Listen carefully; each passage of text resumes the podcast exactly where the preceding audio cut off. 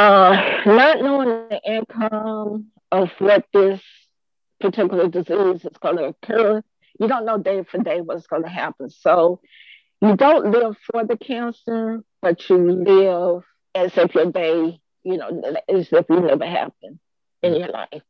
Because if you let it take over control of your life, then you're not going to live.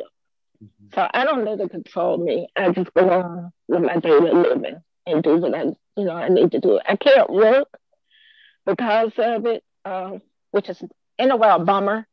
But I find ways to occupy my time.